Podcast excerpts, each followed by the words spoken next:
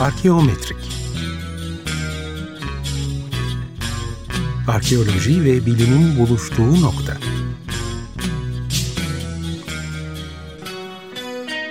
Hazırlayan ve sunanlar Ümit Cevher Elmas ve Berk Gazanfer Süleyman.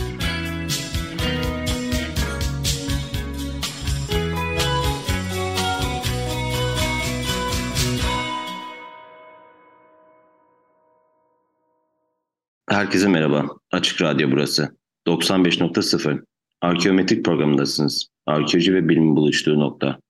Ben Deniz Berk Kazanfer Süleyman ve Ümit Cevher Elmas'la birliktesiniz. Herkese merhaba. Bildiğiniz gibi Açık Radyo'daki 57. yayın dönemi 29 Ekim'de birlikte sona erecek. Bu yüzden 15 günde bir yayınlanan Arkeometrik programında aslında son programındayız. Hem yeni yayıncılara yer açmak hem de kişisel yoğunluğumuzla biraz daha başa çıkabilmek için önümüzdeki yayın döneminde ne yazık ki sizlerle birlikte olamayacağız. Ancak belki de ilerleyen yayın dönemlerinde tekrardan karşılaşırız. Mayıs'tan bu yana kimi zaman konuklarımızla, kimi zaman da kendi deneyimlerimizden yola çıkarak arkeolojide uygulanan ve görece daha az bilinen teoriler, yaklaşımlar ve yöntemlerden bahsetmeye çalışmıştık.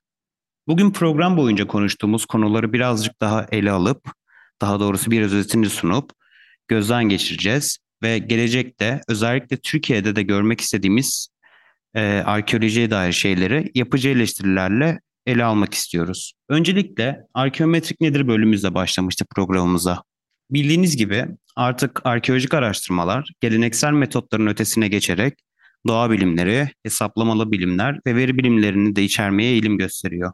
Bu eğilimdeki artış benzersiz metodolojik yaklaşımları yaklaşımlarla geçmişimizi inceleme fırsatı sunmaya ve hem nitel hem de nicel analiz yöntemlerin bir arada kullanılmasına sebep oluyor.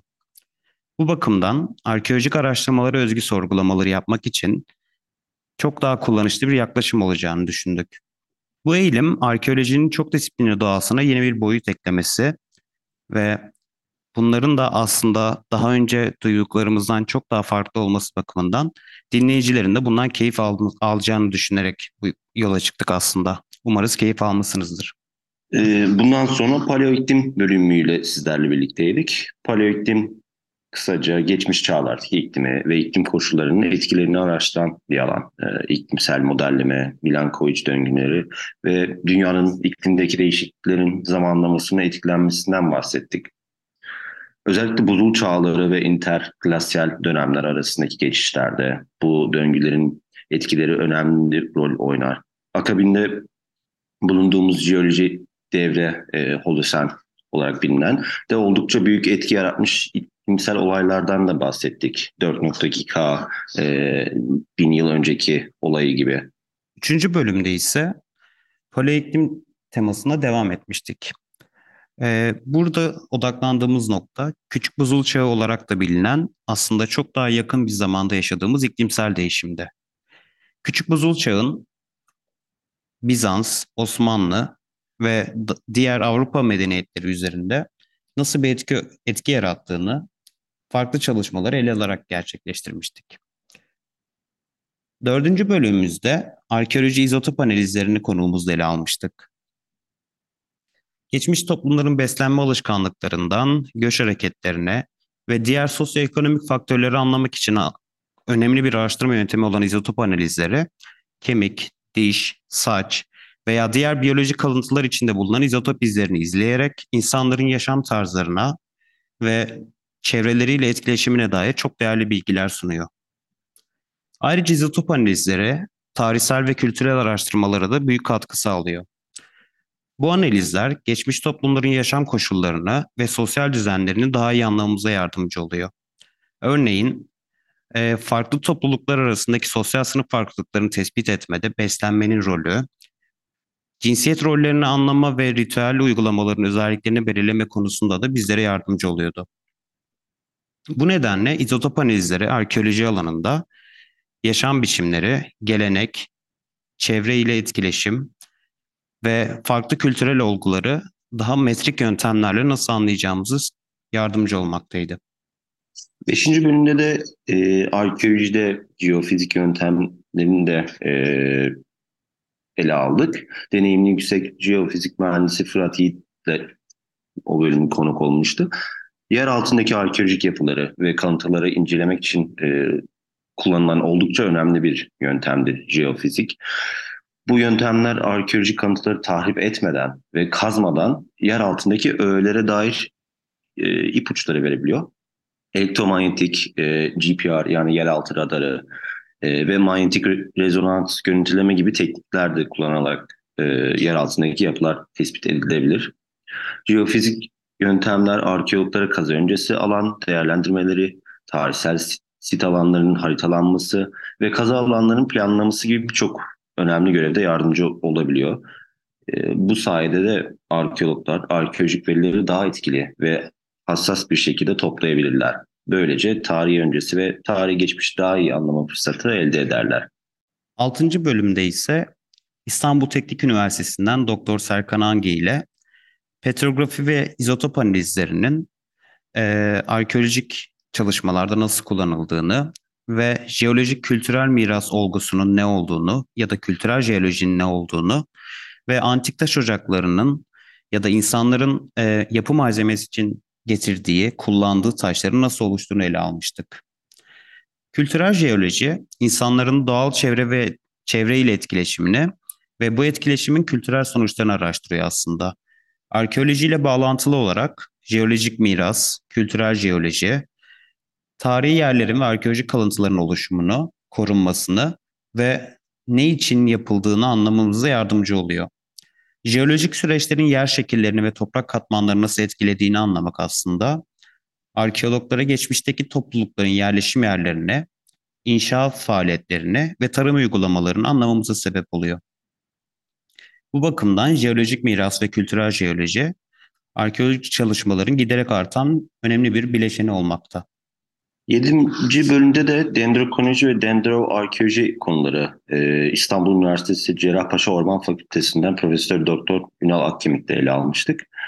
Dendrokoloji ağaç halkalarının yıllık büyüme halkalarını inceleyerek geçmiş olayları tarihlemeye odaklanan bir e, bilim dalıdır diyebiliriz.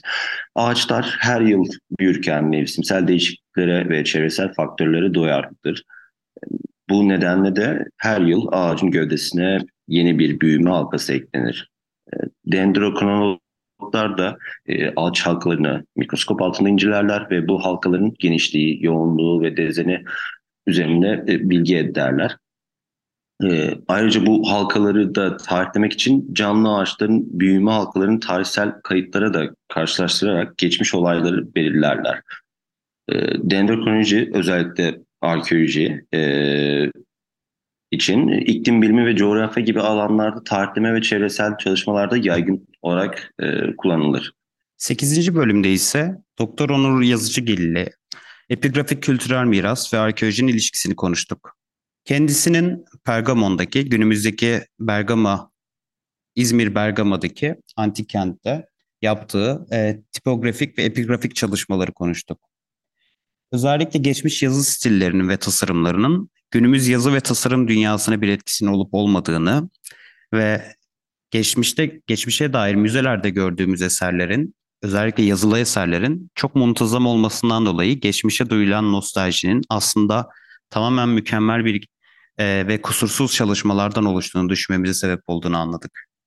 Aynı zamanda arkeolojik çalışmalar sonucu elde edilen materyallerin günümüzde e, dijital dünyada tasarıma kadar, e, malzeme tasarımına kadar, günlük e, ev, evlerimizde kullandığımız şeye kadar birçok noktada bize etki ettiğini fark ettik. Aynı zamanda geçmişten gelen bu anlayış modern iletişim dünyasında da özellikle tipografi alanında yazı ve tasarımın evriminde de e, oldukça kullanıldığını anladık. Dokuzuncu bölümde biraz daha arkeolojinin teorisine girdik. Yani kuramsal arkeoloji bölümündeydik. Arkeolojideki kuramsal yaklaşımların önemi aslında oldukça fazla ancak günümüzde pek de tartışılan bir kısım değil.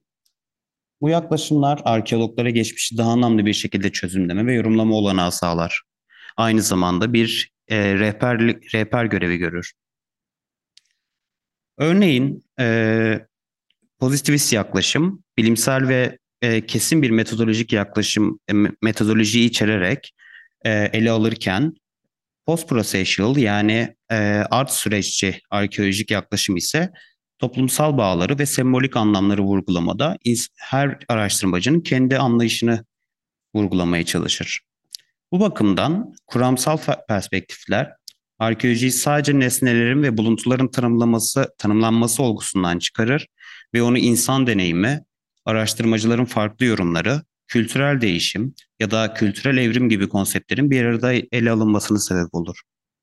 10. bölüm için e, yine kuramsal arkeolojiden devam etmiştik. E, post prosesüel arkeoloji yani post süreçsel arkeoloji e, disiplinin geleneksel, pozitif ve deterministik yaklaşımlarına karşı bir tepki olarak ortaya çıkan bir e, arkeoloji akımıdır. Bu akım arkeolojinin salt bilimsel bir olgu olarak ele alınmasını reddeder ve arkeolojik çalışmaların daha çok e, subjektif ve çeşitli yorumlara dayalı olduğunu savunur. Postüretsel arkeologlar e, kültürel bağlamın ve insan deneyiminin arkeolojik incelemelerdeki merkezi rolünü vurgularlar. Bu yaklaşım aynı zamanda arkeoloji sadece nesnelerin ve buluntuların tespiti ve sınıflandırılmasından öteye taşır ve kültürel yorumlamaları, sembolizmayı ve insan insanın düşünsel süreçlerini de merkeze alır. 11. bölümde ise arkeoloji ve sözde bilimi konuştuk. Södo arkeoloji olarak da geçen kavram, e, yani arkeolojik çalışmaların yanıltılarak sunulması, sahte bilimle sunulması, geçmişi inceleme ve yorumlama bağlamında oldukça farklı bir yaklaşıma sahiptir. Arkeoloji bilimsel bir disiplin olarak somut buluntular ve tarihsel kanıtlar üzerine dayalı iken, geçmişin nesnel bir şekilde anlama amacını taşır. Ancak sözde bilim, bilimsel olmayan veya spekülatif yaklaşımlarla geçmişi yorumlamaya çalışır. Sözde bilim sıklıkla gizli bilgilere, gizli medeniyet ve mistisizme, dünya dışı temas temasın varlığına ve bu tür iddiaların bilimsel temeli olmadığı için arkeolojinin disiplinler arası saygınlığını da zedeleyerek yaklaşır. Arkeoloji bilimsel yöntemlere dayalı olarak geçmişi anlamaya çalışırken, titiz bir yaklaşıma sahipken sözde bilim halk arasında ilgi uyandırmaya çalışan, genelde popülerliğini popülerlik sağlamaya çalışan insanlar tarafından uydurulur. Bir önceki bölümümüzde de e, Doktor Piray Hacı Güzeller'le e, konuk e, etmiştik ve arkeoloji ve veri bilimi konuşmuştuk. E, arkeoloji ve veri bilimi arasındaki ilişki aslında arkeologların tarih öncesi ve antik dönemlerle ilgili bilgileri daha iyi anlamalarına yardımcı olan önemli bir ortak çalışma alanını temsil eder. E, arkeoloji, tarih öncesi toplumları ve antik uygarlıkları inceleyerek geçmiş hakkında bilgi edinmeye çalışır. Fakat bu bilgilere ulaşmak, kazılar, araştırmalar ve kanıtlar üzerine çalışma gibi yöntemler gerekir. İşte burada veri bilimi devreye girer. Evet, böylece e, geçmiş bütün programlarımızı ele almış bulunduk. E, birazcık da dilerseniz e, neleri yapamadık, daha doğrusu yetiştiremedik ya da zaman bulamadık ya da buna uygun bir e, araştırmacıyı bulamadık diyelim. Diğer yandan da e, gelecekteki bu tarz bir program olduğunda e, insanların hangi konuları ele alabileceğini de aslında şimdiden söylemek isteriz. Öncelikle cinsiyet arkeolojisi konusunu gerçekten e, uzun uzadıya konuşulması gerekiyor. Özellikle geleneksel arkeoloji yaklaşımındaki e, erkekle kadına biçilen roller, geçmişte yaşayan topluluklardaki e, biçilen roller e, bugünkü bizim arkeolojik verilerle ele aldığımız sonuçlarla oldukça farklı aslında. Bu bakımdan günümüz e, cinsiyet teorisinin de arkeolojik çalışmalardaki giderek artan rolünü de düşünürsek böyle bir konuya aslında değinmemiz gerekirdi. Bir diğer konu e, arkeolojik projelerin yerel bölgeye ya da genelde ülke kalk kalkınmasında bir etkisinin olup olmadığını tartışmak. Bununla ilgili aslında onlarca, yüzlerce çalışma olmasına rağmen bu tarz bir konuyu biz de gerçekten işlemek isterdik. Bir diğer konu e, oldukça az tartışılan ancak bizce oldukça önemli olan bir konu. E, genellikle bunu sadece yaşayanların bilebileceği bir konu. E, biz bunu kazı dinamikleri olarak adlandırmayı seçiyoruz. E, çünkü kazılar gerçekten çok garip ortamlar. E, hocasından e, öğrencisine kadar, uzmanına, e, çalışan orada çalışan halka kadar birçok farklı e, eğitim seviyesinden ve birçok farklı e, meslek grubundan insanın bir araya geldiği bir nokta. O yüzden buradaki dinamikleri incelemek aslında antropolojik olarak da büyük bir önem arz ediyor. Bir diğer konu ise özellikle Türkiye'de gördüğümüz yabancı araştırmacıların dışlama eğilimi. Bu nasıl gerçekleşebiliyor diyebilirsiniz. Halbuki Türkiye'de onlarca e, yurt dışından gelen araştırmacının var olduğunu da söyleyebiliriz. Evet bu doğru. Ancak e, özellikle son 5-6 sene önceydi yanlış hatırlamıyorsam e, herhangi bir Türkiye'den çıkarılan herhangi bir toprak parçası dahil olmak üzere e, analiz için bile olsa yurt dışına gönderilmesi yasaklandı. Aynı zamanda e, yabancı araştırmacıların e, kazılardaki rolleri de giderek azalmaya başladı. Özellikle bakanlıktan ya da diğer yetkili mercilerden izin almak oldukça zorlaşan bir durum haline geldi. Bir diğer nokta ise öğrenciler. Aslında arkeolojiyi biz sadece geçmişi işte farklı yöntemlerle de olsa, bu şekilde de olsa ne yazık ki sadece akademisyenlerle ve e, kendi aramızda konuşabildik. Ancak bizim de halen bir öğrenci olduğumuzu düşünürsek, öğrencilerin bu alana bakışını da ele almayı isterdik. Ayrıca öğrenciler yeterli parayı kazanabiliyor mu? Kazılarda para kazanabiliyorlar mı gibi konuları da ele almak isterdik. Bir diğer konu ise işçiler. Yine kazılarda aslında e, görece mevsimlik işçilerin çalışma stiline daha uygun bir e, işçi grupları var. Bunlar genelde sadece kazı dönemlerinde orada çalışıp ya yevmi usulü ya da daha sigortalı bir şekilde çalışan insanlar.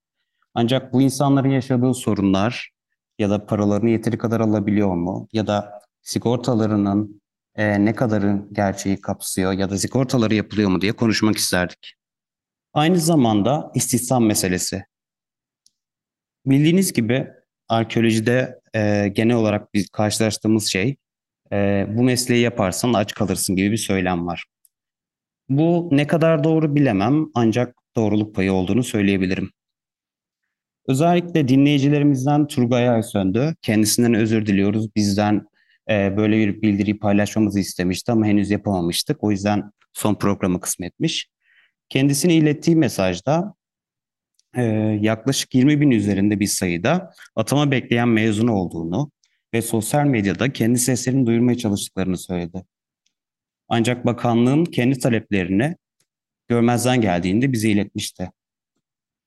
Defalarca randevu talebi, talebi oluşturmalarına rağmen kendilerine ne yazık ki bir cevap alamamış. Aslında yine istihdam meselesini bu konuyu da ele alarak e, biz de incelemeyi çok isterdik. Evet, ne yazık ki programımızın sonuna geldik. Başta bizlere böyle bir programı hazırlama ve sunma imkanı veren ve teknik desteklerini hiçbir zaman esirgemeyen Açık Radyo ailesine olmak üzere tüm program destekçilerimize, konuklarımıza ve tabii ki de siz dinleyicilerimize teşekkürlerimizi sunmak isteriz. Umarız bir yerlerde tekrardan karşılaşırız. Sizlere veda ederken jingle'ımızı da oluşturan şarkıyla veda edelim dedik. Ed Sanders'tan Tropey, Tropey, Tropey dinliyoruz. Hoşçakalın. Hoşçakalın. Arkeometrik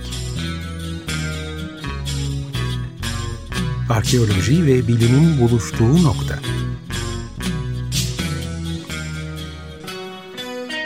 Hazırlayan ve sunanlar Ümit Cevher Elmas ve Berk Gazanfer Süleyman.